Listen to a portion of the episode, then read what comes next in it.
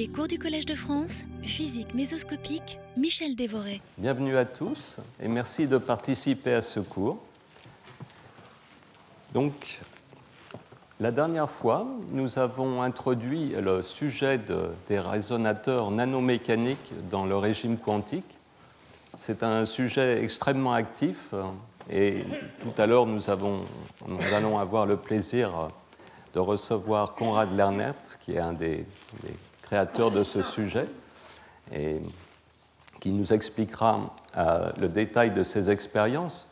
Euh, aujourd'hui, euh, dans cette leçon, je vais essayer de vous parler d'un point de ce sujet qui me paraît tout à fait fascinant, c'est que tous ces dispositifs mécaniques qui sont quantiques, donc des systèmes à la fois euh, macroscopiques et quantiques, en fait relèvent du même Hamiltonien, d'un Hamiltonien extrêmement simple, bien que finalement différents systèmes, différentes implémentations de ce sujet couvrent des ordres de grandeur extrêmement euh, différents. Et euh, on peut se poser la question de savoir comment un Hamiltonien aussi simple, que je vais vous rappeler, peut décrire des systèmes aussi variés. Euh, donc, comme je le disais, euh, euh, Conrad va nous expliquer la version. il y a deux versions dans ce sujet une version électromécanique et une version optomécanique, suivant la fréquence de lecture du système mécanique. Donc, Conrad va nous parler de l'approche micro-ondes, où c'est des micro-ondes qui sont envoyées sur le système mécanique pour le mesurer. Je vous rappelle que euh, un des défis de ce sujet, c'est que la mesure de la position de ces systèmes se fait avec une précision de l'ordre du Fermi, c'est-à-dire euh, le, diamètre d'un noyau et non pas d'un atome. Voilà, donc euh, voilà le programme de la leçon d'aujourd'hui. le, le, sujet, mon souci principal, c'est de vous montrer que cet Hamiltonien est connecté à ce qu'on sait euh, d'une part de la pression de radiation. La pression de radiation est, le phénomène clé dans euh, cette lecture du euh, résonateur nanomécanique et, de, aussi des moyens que l'on a pour modifier son, son état. Mais ce que je voudrais vous montrer aujourd'hui, c'est que cette pression de radiation et l'effet Doppler et d'autres effets auxquels on, euh, d'autres effets euh, plus quantiques, comme l'effet Casimir dynamique, relèvent euh, exactement de la même physique. Et on va voir comment, finalement, la même physique de base, qui est la physique d'un objet macroscopique qui diffuse la lumière, peut donner tous ces effets. Et en particulier, ça va nous permettre de connaître euh, les limitations de l'hamiltonien qu'on va employer dans, tout, euh, dans, le reste de ce cours.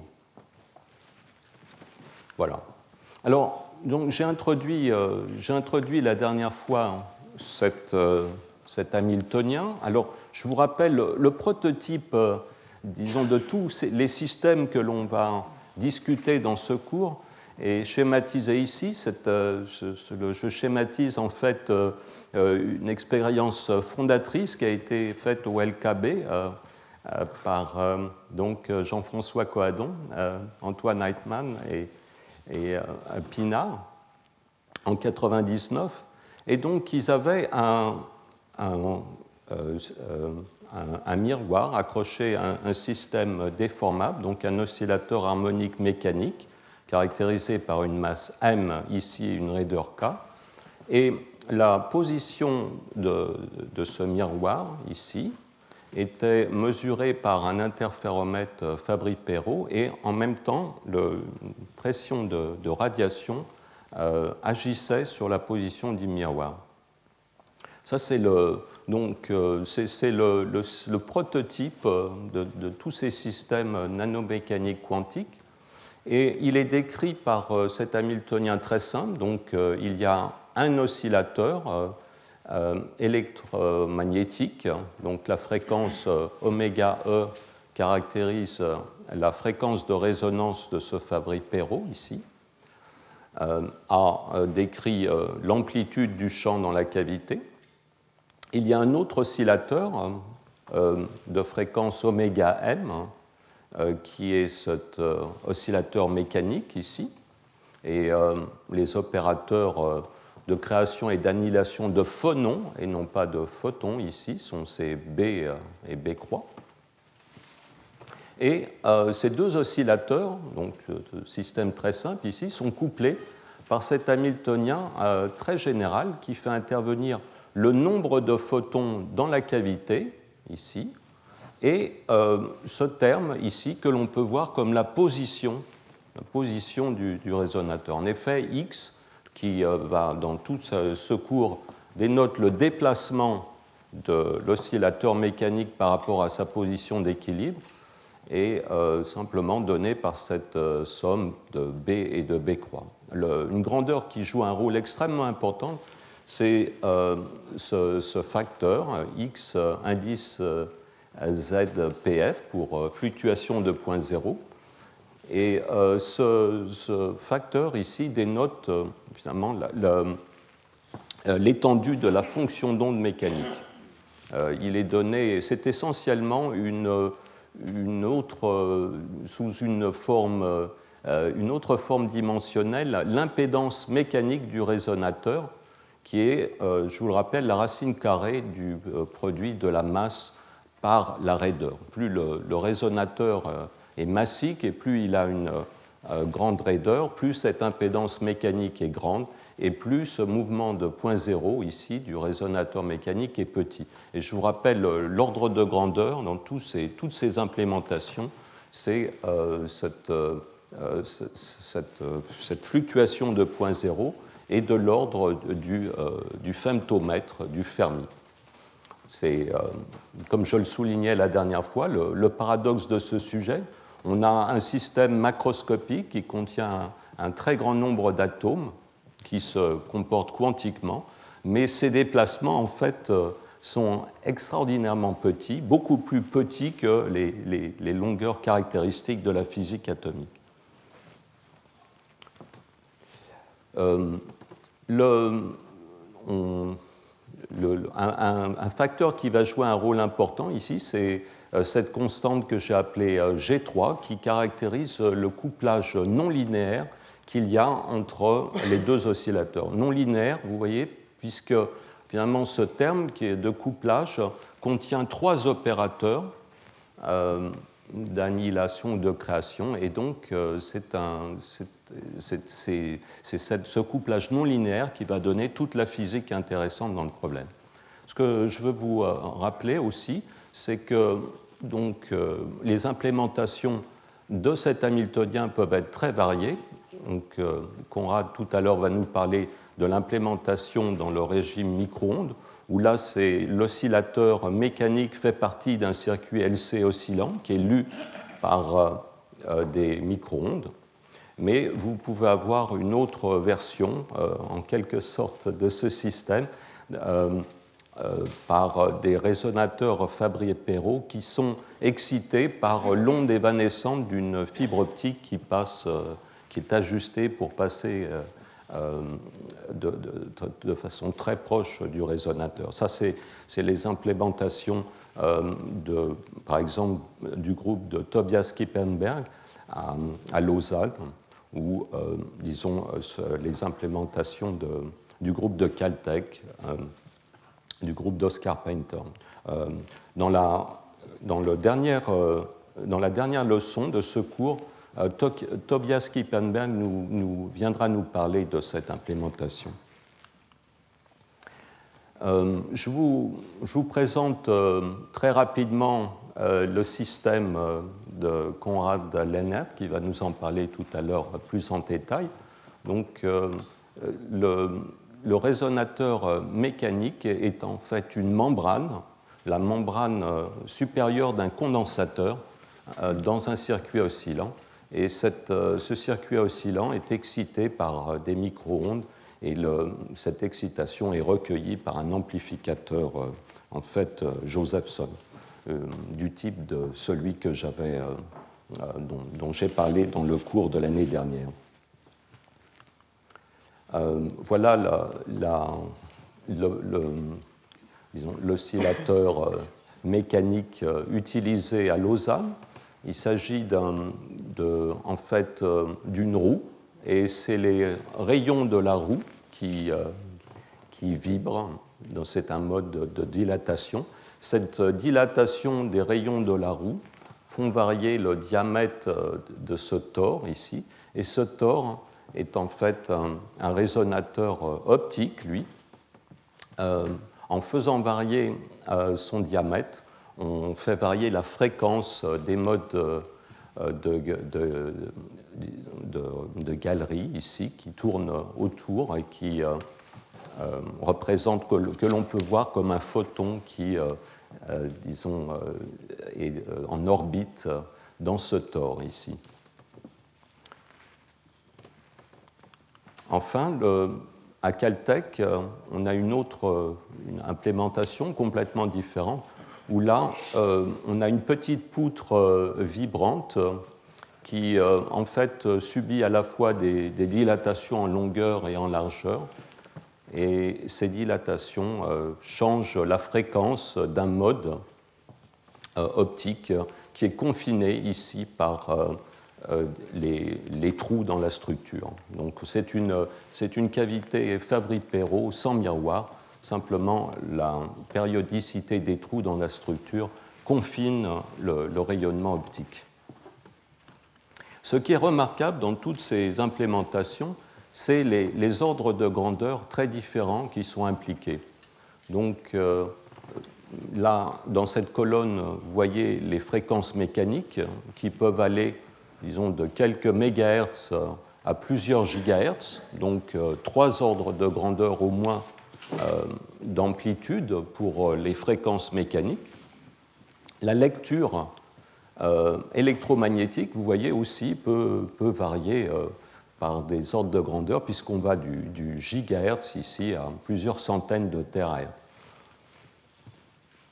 Euh, le, seul élément à peu près constant dans cette table, c'est l'ordre de grandeur des fluctuations de point zéro. Vous voyez qui, qui reste toujours de l'ordre du femtomètre dans toutes ces expériences. Euh, vous noterez aussi que les facteurs de qualité de l'oscillateur mécanique et du résonateur électromagnétique sont aussi euh, très variables. C'est toujours euh, des facteurs de qualité très élevés, mais enfin, on est toujours du moins dans le régime sous-amorti, mais les ordres de grandeur peuvent varier énormément. Nous reviendrons sur la dernière colonne plus tard, euh, cette, colonne est importante, elle détermine les possibilités de refroidissement du système dans l'état fondamental. Mais je reviendrai, euh, je reviendrai, sur cette dernière colonne plus tard. enfin, ce que vous pouvez observer, c'est euh, la faiblesse du couplage. Couplage non linéaire entre les deux oscillateurs, mécaniques et électromagnétiques, caractérisé par ce facteur G3, euh, est euh, toujours beaucoup, beaucoup plus faible que les, fréquences à la fois mécaniques euh, et électromagnétiques. Donc on est dans un schéma très perturbatif pour le couplage entre les deux types d'oscillateurs. Pas de... Oui?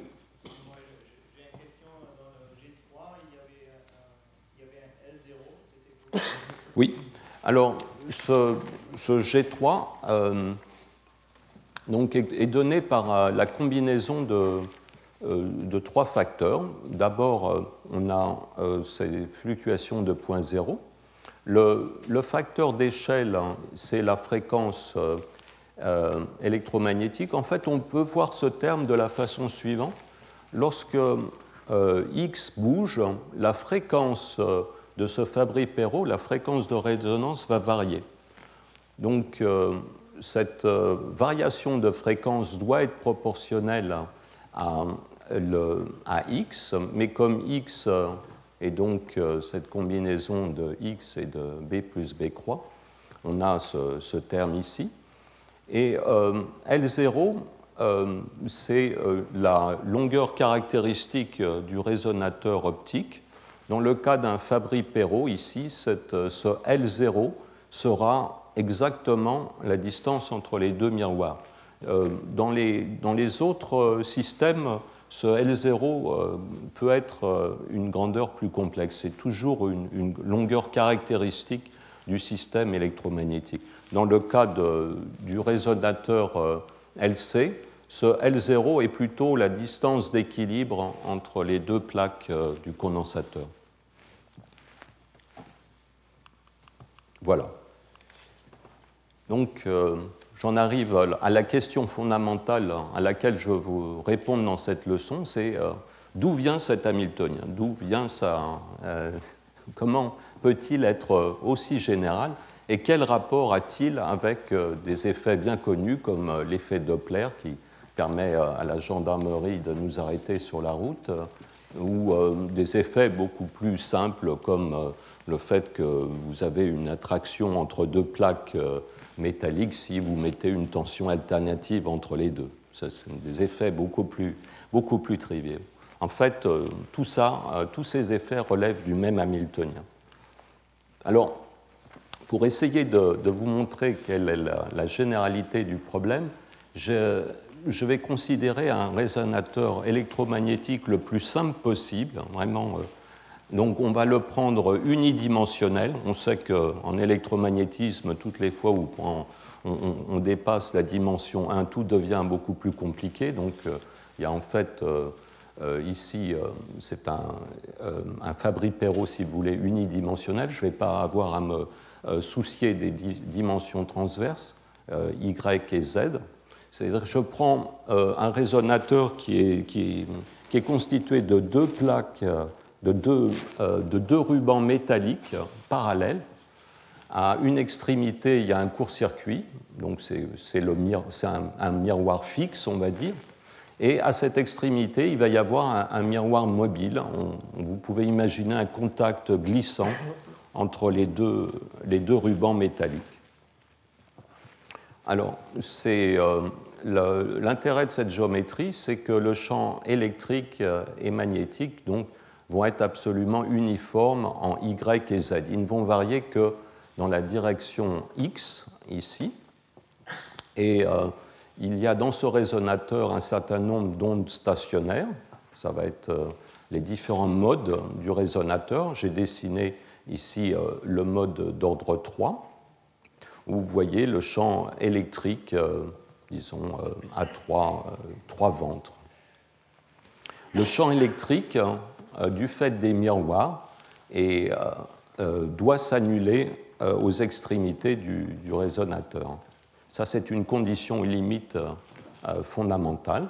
Et ce qui est, disons, différent dans ce problème par rapport à, disons, tous les, résonateurs que l'on disons, examine, que l'on considère d'habitude en, électromagnétisme, c'est que le miroir, ici, cette extrémité est mobile.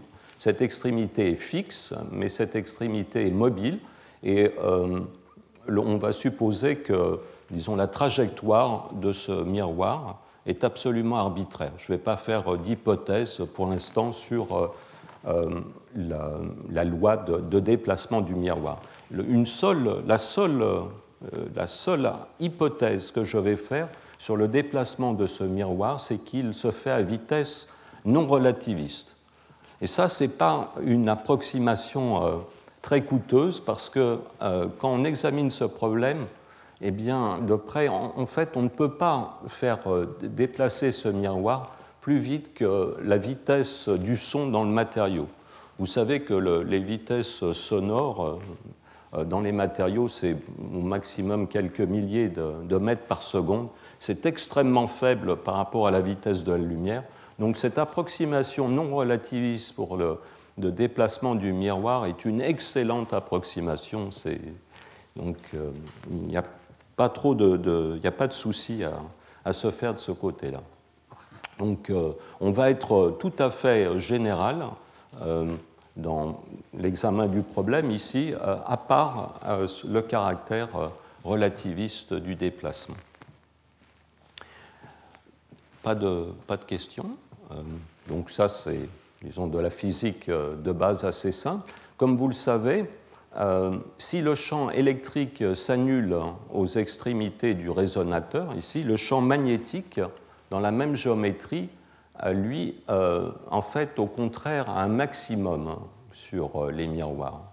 Donc le champ magnétique est maximum à l'emplacement des miroirs. C'est très, naturel puisque les miroirs euh, en fait, euh, sont traversés par les courants euh, qui en fait, on peut voir les miroirs comme des courts-circuits. Et donc, les miroirs étant traversés par des courants, c'est normal qu'il y ait du champ magnétique au niveau des miroirs. Là encore, le champ magnétique euh, varie suivant x, ici, la longueur, euh, la direction euh, dans l'axe du miroir, mais ne varie pas en, y et en z.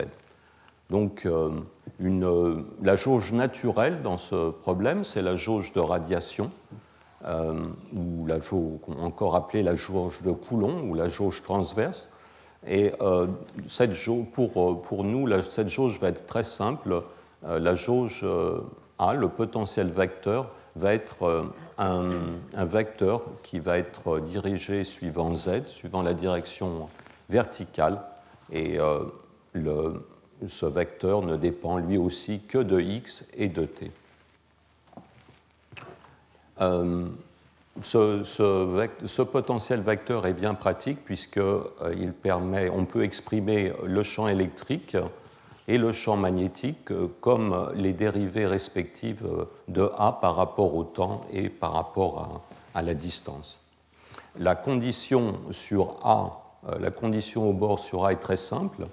Donc en x égale 0, A doit s'annuler. Et ici, vous avez une condition euh, au bord euh, beaucoup plus, euh, on va dire, beaucoup plus délicate. Le champ A doit s'annuler à la position L ici, qui est L dépendante du temps. Donc ici, on a une double dépendance par rapport au temps, une dépendance explicite ici et une dépendance qu'on peut appeler implicite a dépend de L hein, ici, enfin, et on prend la valeur de A à la position L, mais L hein, euh, varie avec le temps. Euh, à part ces conditions aux limites euh, particulières, le potentiel vecteur A obéit à l'équation des ondes et avec une vitesse qui est celle de la lumière.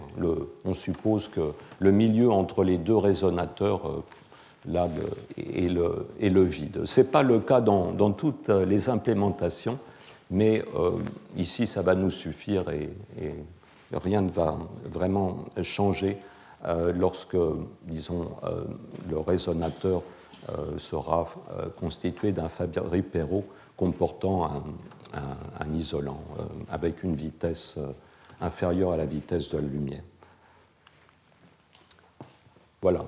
Alors, pour euh, aborder la, question qui nous préoccupe, qui est la question de, la pression de radiation, qui va, euh, qui va, jouer un rôle crucial dans le couplage du miroir au champ électromagnétique, on va introduire euh, la densité d'énergie à l'intérieur du résonateur.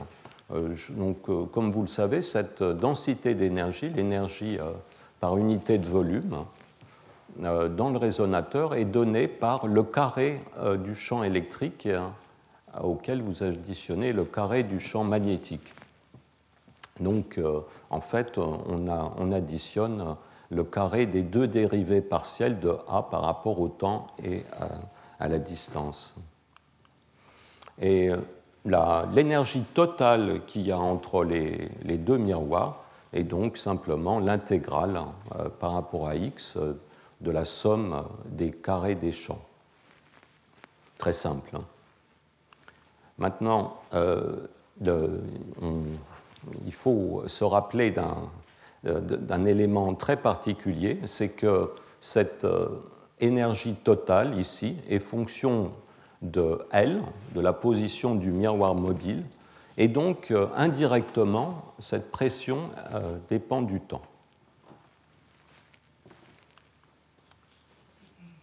Pardon, je, suis allé trop vite. Cette énergie ici dépend du temps. Maintenant, la pression, la pression sur le miroir, c'est obtenu en prenant la dérivée de cette énergie totale hein, par rapport au volume total hein, de la cavité.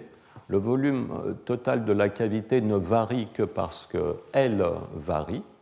Et euh, donc vous voyez que la pression euh, sur le miroir n'est tout simplement que la densité d'énergie au voisinage du miroir. C'est très simple finalement.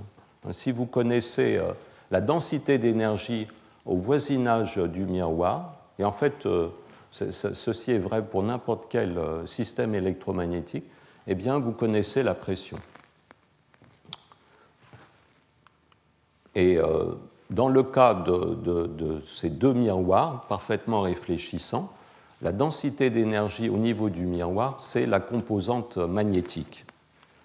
Donc, euh, alors, ici, euh, je voudrais insister sur le fait que dans ce cas particulier de deux miroirs parfaitement réfléchissants, donc des métaux parfaits, c'est le, carré du champ magnétique euh, qui va intervenir, c'est lui, lui, seul qui est responsable de la pression. Dans le cas plus général où vous auriez un, milieu diélectrique, par exemple, qui serait, euh, qui serait seulement partiellement réfléchissant, eh bien, vous auriez une combinaison du champ euh, magnétique et du champ électrique. Ce qui est, ce qui est vraiment très très important ici, c'est de comprendre que la pression est donnée par le carré du champ et non pas par le champ lui-même. C'est d'ailleurs euh, assez naturel. Le, champ, le, champ, électromagnétique a, tendance à gonfler le miroir et ce, cet euh, gonflement ne peut pas véritablement dépendre du signe du champ. Euh, vous avez autant de, si vous avez un condensateur et que vous appliquez une tension aux bornes du condensateur, les plaques du condensateur vont tendance à s'attirer et elles vont s'attirer quelle que soit la direction de, la, pile. Donc euh, ça, c'est une, remarque absolument fondamentale.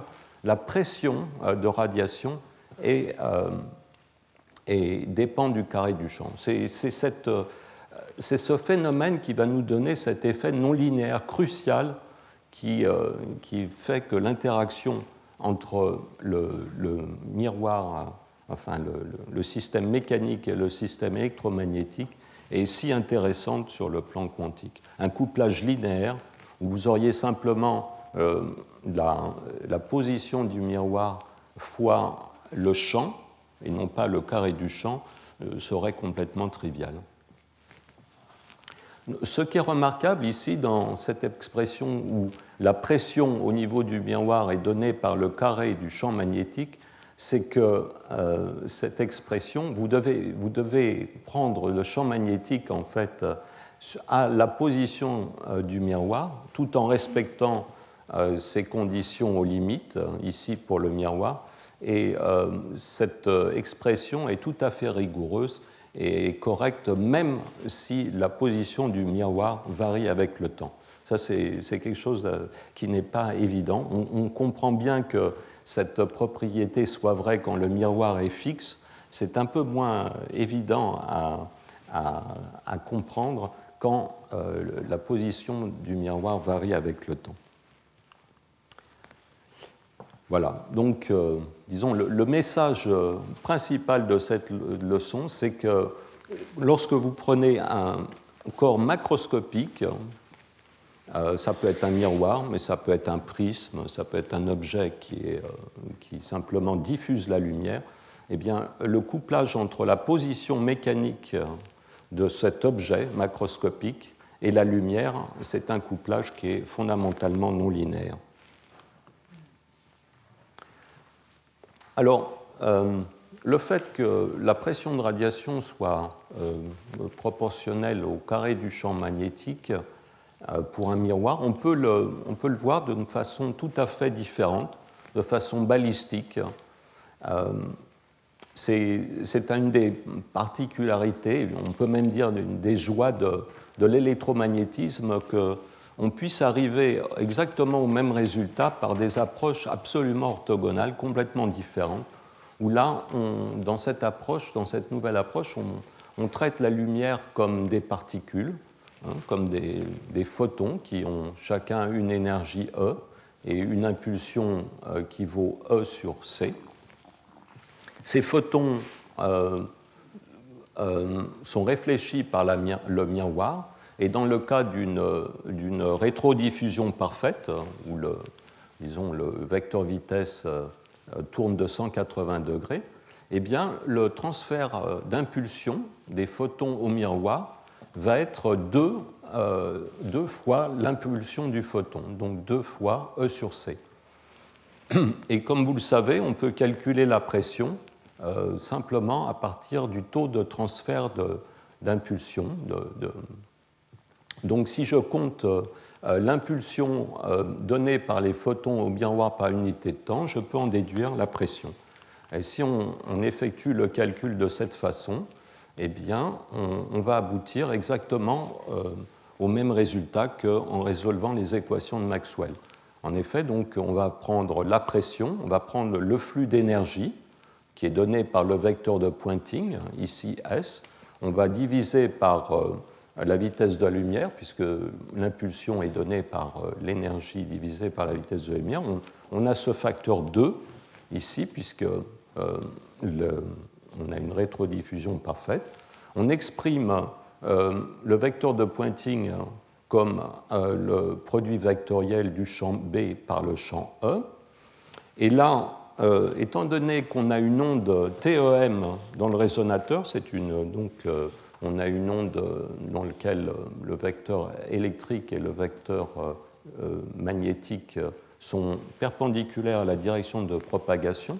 Et donc dans ce cas-là, euh, disons E sur C, ici, est exactement perpendiculaire et à la même valeur que B. Donc en fait, ici, on peut réexprimer cette expression sous forme de B au carré. Donc vous voyez, euh, ici, c'est le, B qui intervient, c'est le, le, champ B de l'onde incidente, euh, mais euh, en fait, cette onde incidente est en fait la moitié de l'onde qui est l'onde stationnaire ici. Donc, si on, on raisonne en termes d'onde stationnaire, le champ, et, donc on, a ici, on, on va avoir pour euh, le carré euh, de l'intensité de l'onde stationnaire un facteur 4 qui donne exactement, euh, qui redonne l'approche ondulatoire. Oui. Est-ce qu'on ne peut pas, à un niveau encore plus élémentaire, considérer que cette pression de radiation, c'est la, sur le miroir, c'est la force de la place exercée par le champ magnétique de l'onde sur le courant dans le, oui. Euh, c'est tout à fait. Euh, c'est une autre. C'est une autre. Euh, oui, on peut, on, peut, comme toujours en électromagnétisme, on peut raisonner de, multiples façons. Donc, ce que propose Daniel, c'est de ne pas parler des, champs, mais plutôt, enfin, de parler des courants dans le miroir. Effectivement, l'onde incidente induit un courant dans le miroir, et la force de la place de ce courant, combinée avec le champ magnétique, c'est aussi une, façon de voir la pression de radiation. Ben, en fait, euh, comme toujours, euh, bien sûr, euh, on va. Ce qui est absolument merveilleux dans tous ces problèmes, c'est qu'il y a trois façons ou quatre façons d'aboutir au même résultat, mais chaque façon éclaire le, problème sous un, jour nouveau. effectivement, bon, disons que cette approche ici, l'intérêt, c'est que on n'a pas trop à se soucier de la conductivité du miroir, parce que dès l'instant où on va faire intervenir le courant dans le, miroir, il va falloir euh, commencer par dire que le champ électrique induit un courant, etc. Bon, il va falloir, que, il va falloir démontrer que la, finalement euh, la conductivité va s'éliminer. Avec les conditions limites que tu as utilisées, c'est ce qui a été supposé implicitement. Oui, oui, absolument. Elles sont, cet, aspect est, aussi un peu caché dans les conditions limites. Euh, en prenant ces conditions euh, aux limites d'annulation parfaite du champ au miroir, et finalement, on rend la conductivité, euh, disons, un, détail qui, s'élimine.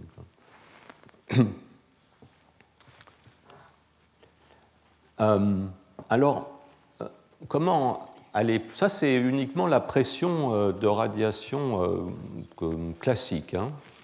Il y a d'autres effets qu'on va chercher à mettre en, évidence ici. Et pour, pour le faire, il faut introduire un, une base. On va décrire euh, les ondes stationnaires dans une base de fonctions. Et là, j'ai euh, cette, euh, cette, base d'ondes stationnaires mobiles est assez curieuse, hein, mais tout à fait cruciale pour l'examen du problème. Donc cette onde W indice K représente une onde stationnaire prisonnière entre les deux miroirs, et cette onde stationnaire euh, dépend du temps. Donc cette, euh, et là, je l'ai représenté dans, pour le cas où cet indice k, qui est un nombre entier, euh, variant de 1 à l'infini, vaut la valeur 3. Le, malgré ces conditions aux limites disons, variables, cette base d'onde stationnaire ici est une base euh, orthonormale. Et je rappelle que bon, euh, cette condition d'orthonormalité ici n'a pas, euh, pas l'invariance relativiste, mais ce n'est pas un problème. Comme je l'ai dit, on, on, peut très très bien supposer que tout est non relativiste ici. Donc la longueur d'onde de, ces ondes stationnaires varie au cours du temps, mais leur fréquence euh, aussi. Donc euh, cette base de fonctions sur laquelle on va projeter le champ est une base euh, mobile. Elle est assez curieuse parce qu'elle interpole entre un repère fixe, ici, du côté du miroir fixe, et une base euh, mobile du côté du, miroir mobile. Avec cette base, on peut introduire des, coordonnées euh, normales pour le champ. Donc on va projeter euh, le champ électromagnétique dans cette base de fonctions d'onde. Bon, je les appelle fonctions d'onde, mais elles sont ici, c'est une base complètement classique. Hein. Euh, simplement, ça permet de, voir que le, champ électromagnétique a un, nombre de degrés de liberté infini, mais quand même euh, dénombrable. Euh, donc, la base étant orthonormale, on peut exprimer le champ magnétique comme une combinaison linéaire, disons, de, ces ondes, ici, avec ces coefficients Q indice K, qui sont les modes normaux des ondes dans la cavité. Euh, c'est important de, voir euh, la dimension de, ces modes normaux. Donc, euh, le, potentiel vecteur A ayant la dimension d'un flux, vous voyez que ces modes normaux en fait ont la dimension d'un flux fois la racine d'une longueur. Ça, à cause des conditions d'orthogonalité. Alors, il y a un, calcul assez long euh, qu'on ne va pas faire ici, mais euh, on peut transcrire l'équation des ondes euh, dans le langage de ces modes orthogonaux, Q, pour le terme qui dépend la dérivée seconde par rapport à la position donne ce facteur, ici très simple. La dérivée seconde par rapport au temps donne quelque chose de plus compliqué euh, puisque finalement ces modes euh, propres euh, ont à la fois leur fréquence et leur, longueur d'onde qui dépend par, rapport au temps. donc ce terme ici donne cette suite assez complexe ici où, intervient la position du miroir, sa dérivée première et sa dérivée seconde. Euh, il s'introduit ces coefficients G ici de couplage entre, entre les modes ici, euh, qui est donné par cette formule. Ici, vous voyez que ce coefficient euh, s'annule quand on couple deux modes identiques, mais il a une espèce de divergence ici dans le couplage lorsque les, les, nombres k et j se rapprochent l'un de l'autre. Dans le même langage, je vais écrire l'équation de Newton pour la position du miroir. Et donc euh, ici, on, a, euh, disons, le facteur m gamma, le m fois l'accélération. Et euh, ici, c'est le, potentiel vu par le miroir, fourni par un ressort auquel est accroché le miroir. Et ce que j'ai exprimé ici, c'est tout simplement la, force de pression euh, c'est tout simplement ce facteur B au carré qu'on a vu précédemment, mais exprimé dans le langage euh, des modes normaux. Alors, ce qu'il faut, euh, c'est un peu là, on est au cœur du problème. On a, une on a deux équations couplées. Donc, l'évolution des ondes à travers dans le résonateur fait intervenir les dérivés de la position du miroir. Et donc, ça veut dire ça que le miroir peut pomper de l'énergie à l'intérieur de la cavité où on recevoir, mais en même temps, la lumière euh, fait pression sur le miroir et donc agit sur, euh, sur sa position. Donc on a deux systèmes euh, couplés. La, la, complexité du problème tient au fait qu'il n'y a qu'une seule coordonnée pour le miroir, donc on a un système, une équation relativement simple ici, mais pour le champ à l'intérieur de la cavité, c'est relativement compliqué puisque, a priori, tous les modes sont couplés entre eux par euh, le déplacement du miroir. On va voir que, euh, en moyennant euh, quelques hypothèses très simples, cette complexité va disparaître. Mais là, je, je la laisse visible parce qu'elle va nous permettre de discuter un certain nombre d'autres effets que la pression de radiation. Voilà les, équations euh, classiques couplées des modes euh, de la cavité et de la position du miroir. Euh, quel est le rapport avec l'effet Doppler?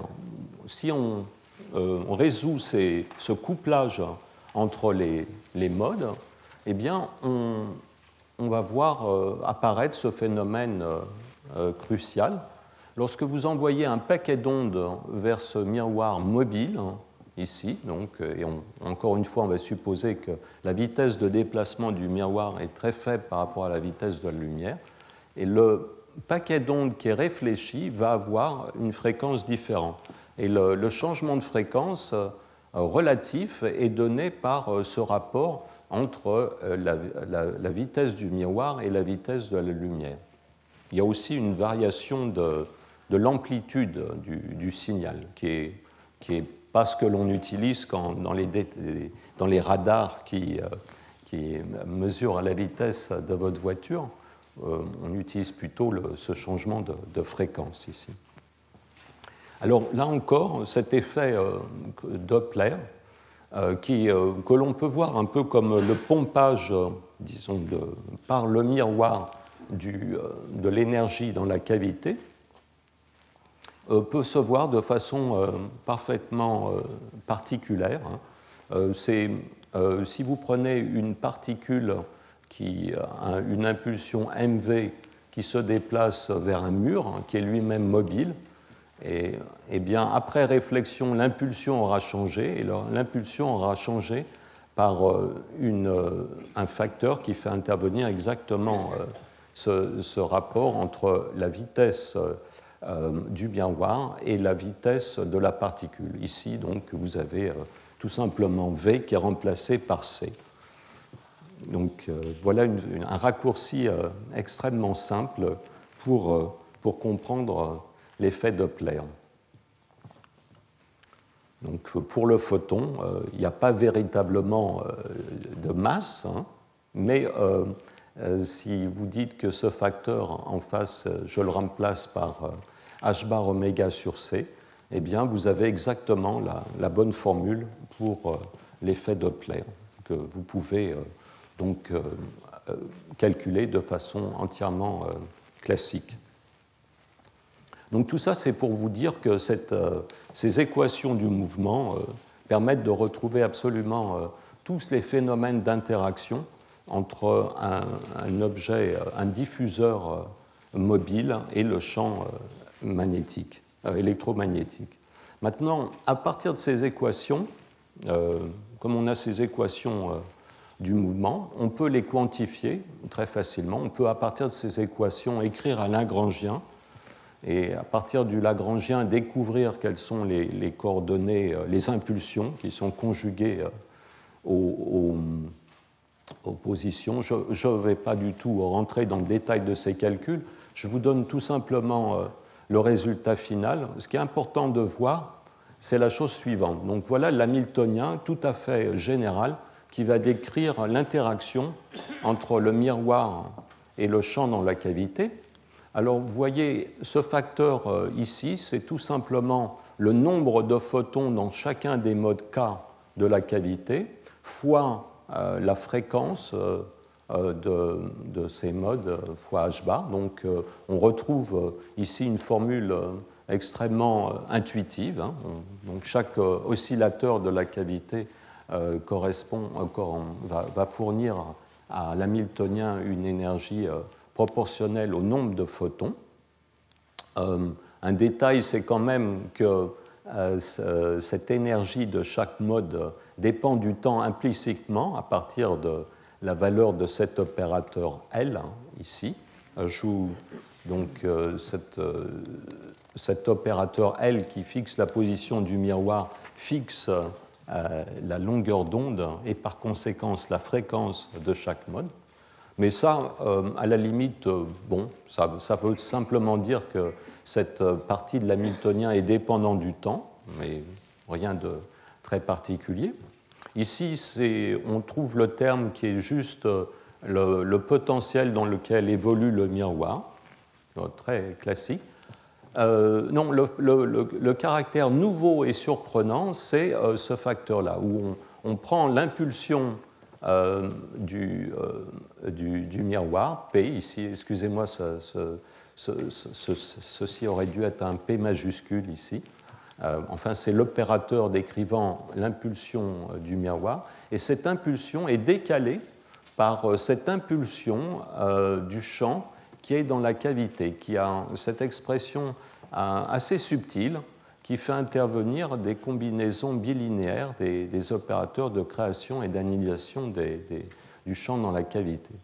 Alors, euh, ces opérateurs, ici, euh, d'annihilation et création du champ dans la cavité, c'est des opérateurs aussi qui dépendent implicitement du, euh, temps, hein, par leur dépendance vis-à-vis de l'opérateur de, position du miroir.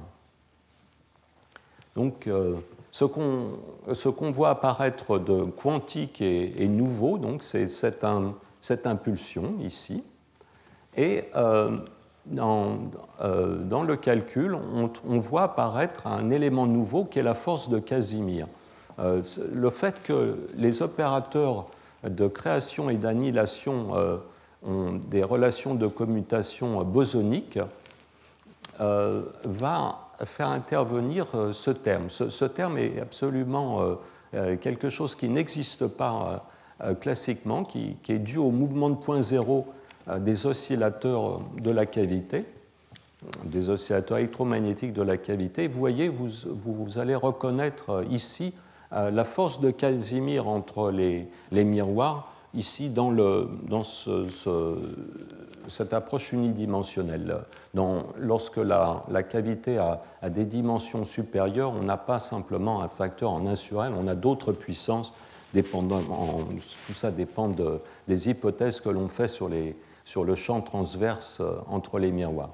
Mais euh, c'est extrêmement intéressant, on voit apparaître euh, cette interaction on peut voir ce terme-là purement quantique comme une renormalisation du potentiel euh, dans lequel évolue le miroir.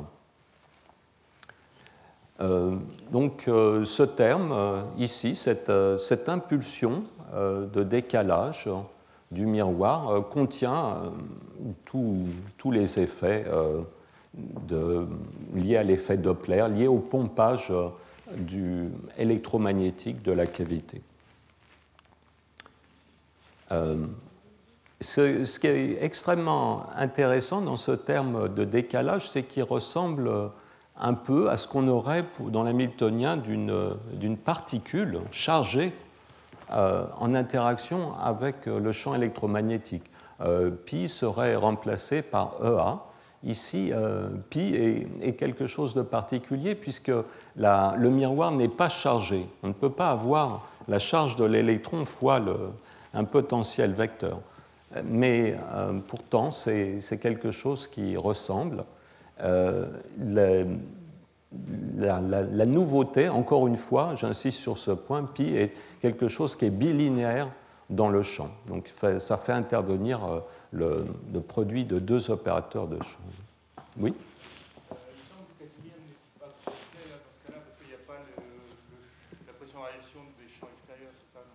Euh, c'est très, très. Euh, oui, alors, effectivement, pour obtenir ce terme de Casimir, il faut tenir compte aussi du mouvement de point zéro à l'extérieur du système.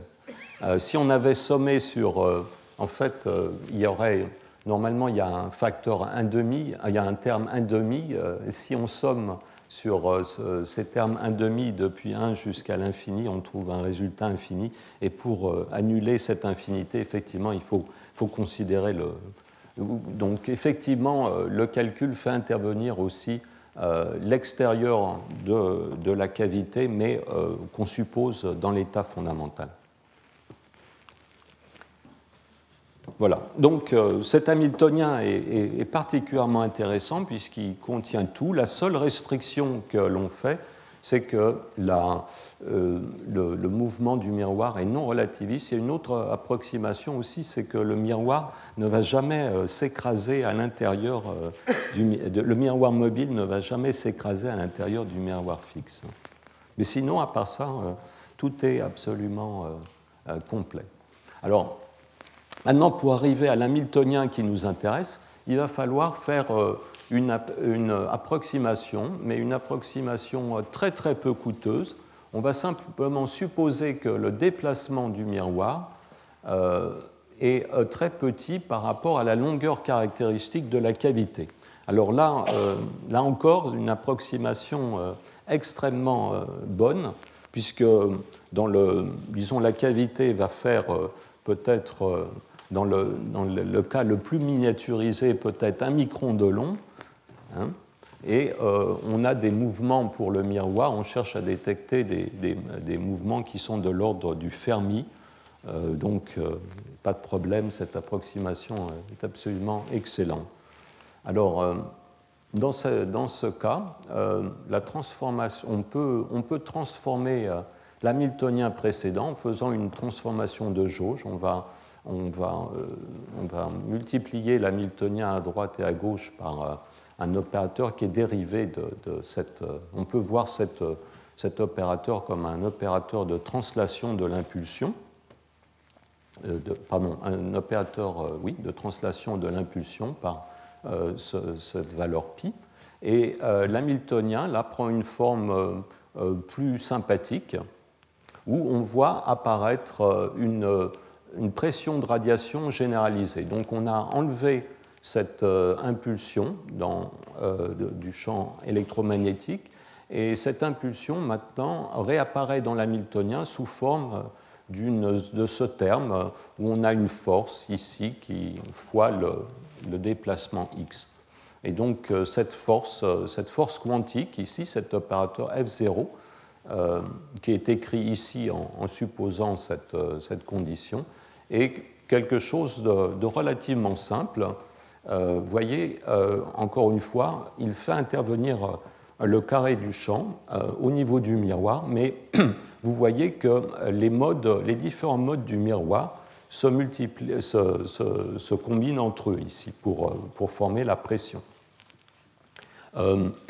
L'indice 0 ici veut dire qu'on prend les opérateurs pour la position L0.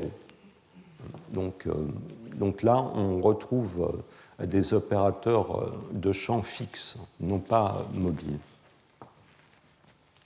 Alors, là, on va supposer que ce, donc, ce terme, ce potentiel ici, pour, qui s'applique à la position du miroir, est, est de forme quadratique. Ce n'est pas tout à fait vrai, puisque vous avez vu que, par exemple, l'effet Casimir donnait une force en 1 sur x. Donc euh, on ne pourra jamais avoir exactement un, potentiel quadratique.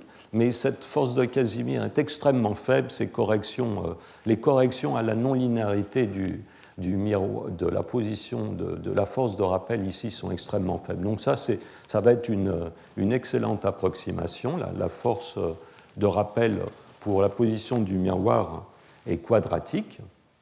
Et maintenant, euh, on va faire l'approximation absolument clé euh, de la diabaticité.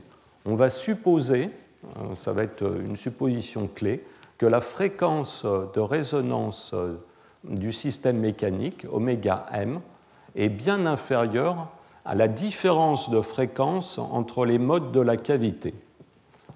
Alors ça, c'est une approximation un peu... c'est pour la première fois, là, on arrive à une approximation euh, un peu plus délicate que les autres. Euh, dans le cas optique, euh, ça va être une excellente approximation, puisque effectivement, dans un Fabry-Perot, la distance en, fréquence, la distance en, fréquence des différents modes, c'est la fréquence du fondamental, c'est une fréquence optique. Et euh, si la, cavité euh, n'a que quelques modes à l'intérieur, et donc euh, on va avoir cette condition va être extrêmement bien réalisée. Elle n'est pas vraiment forcément très, bien réalisée si on a un résonateur électromagnétique très long. il peut être de très grande finesse mais euh, la distance en fréquence entre les modes peut être euh, assez petite si, euh, si, le résonateur est trop grand et si la fréquence disons, mécanique est très élevée. En tout cas, si cette condition est réalisée, eh bien, eh dans cette expression, on pourra prendre k égale à j. On, ne pourra pas véritablement faire de transition on ne pourra pas, euh, disons, euh, transposer un photon d'un mode à l'autre en utilisant un phonon euh, du système mécanique. Et donc on pourra se contenter des termes diagonaux ici dans cette somme et prendre k égale à j. Et à ce moment-là, vous voyez qu'on arrive exactement à cet Hamiltonien universel qu'on discutait au, départ. Donc voilà, voilà la, raison pour laquelle cet Hamiltonien est si général.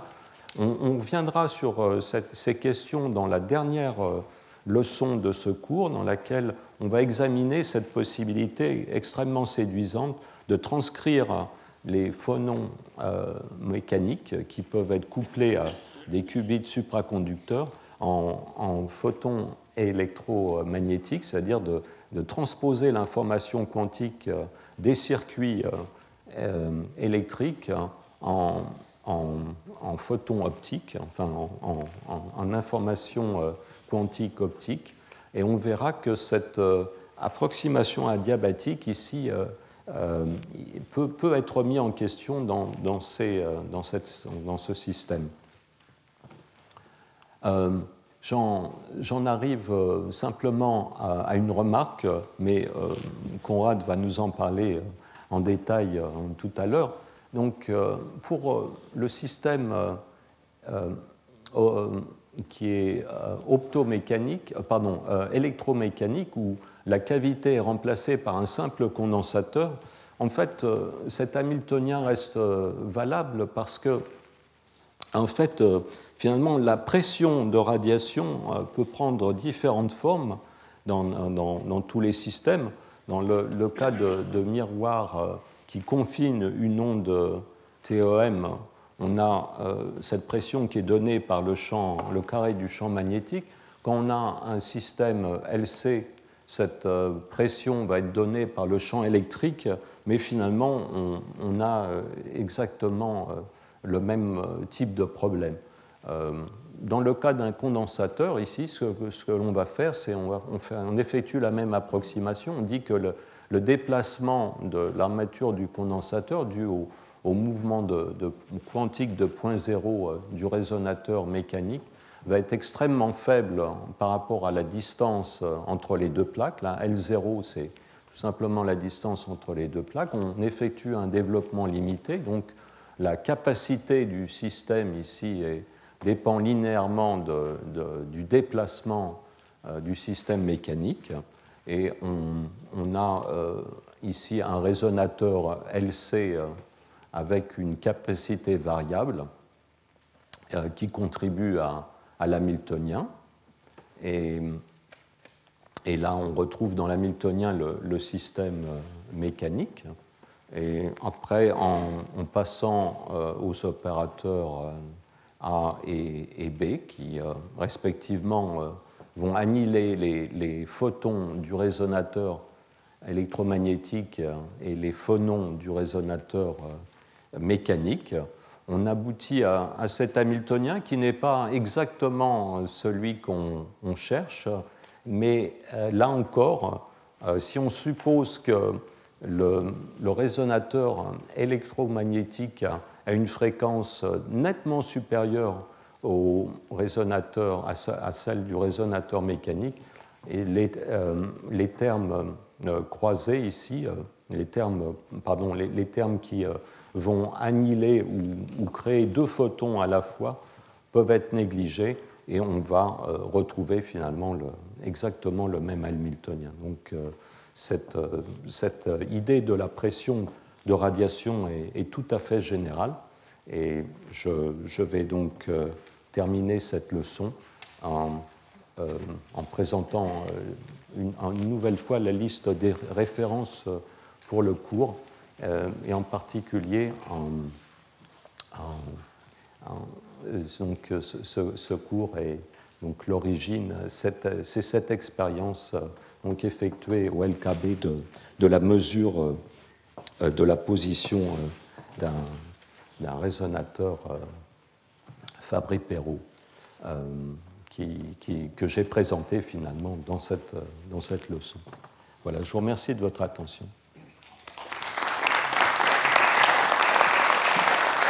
Retrouvez tous les contenus du Collège de France sur www.colège-2-france.fr.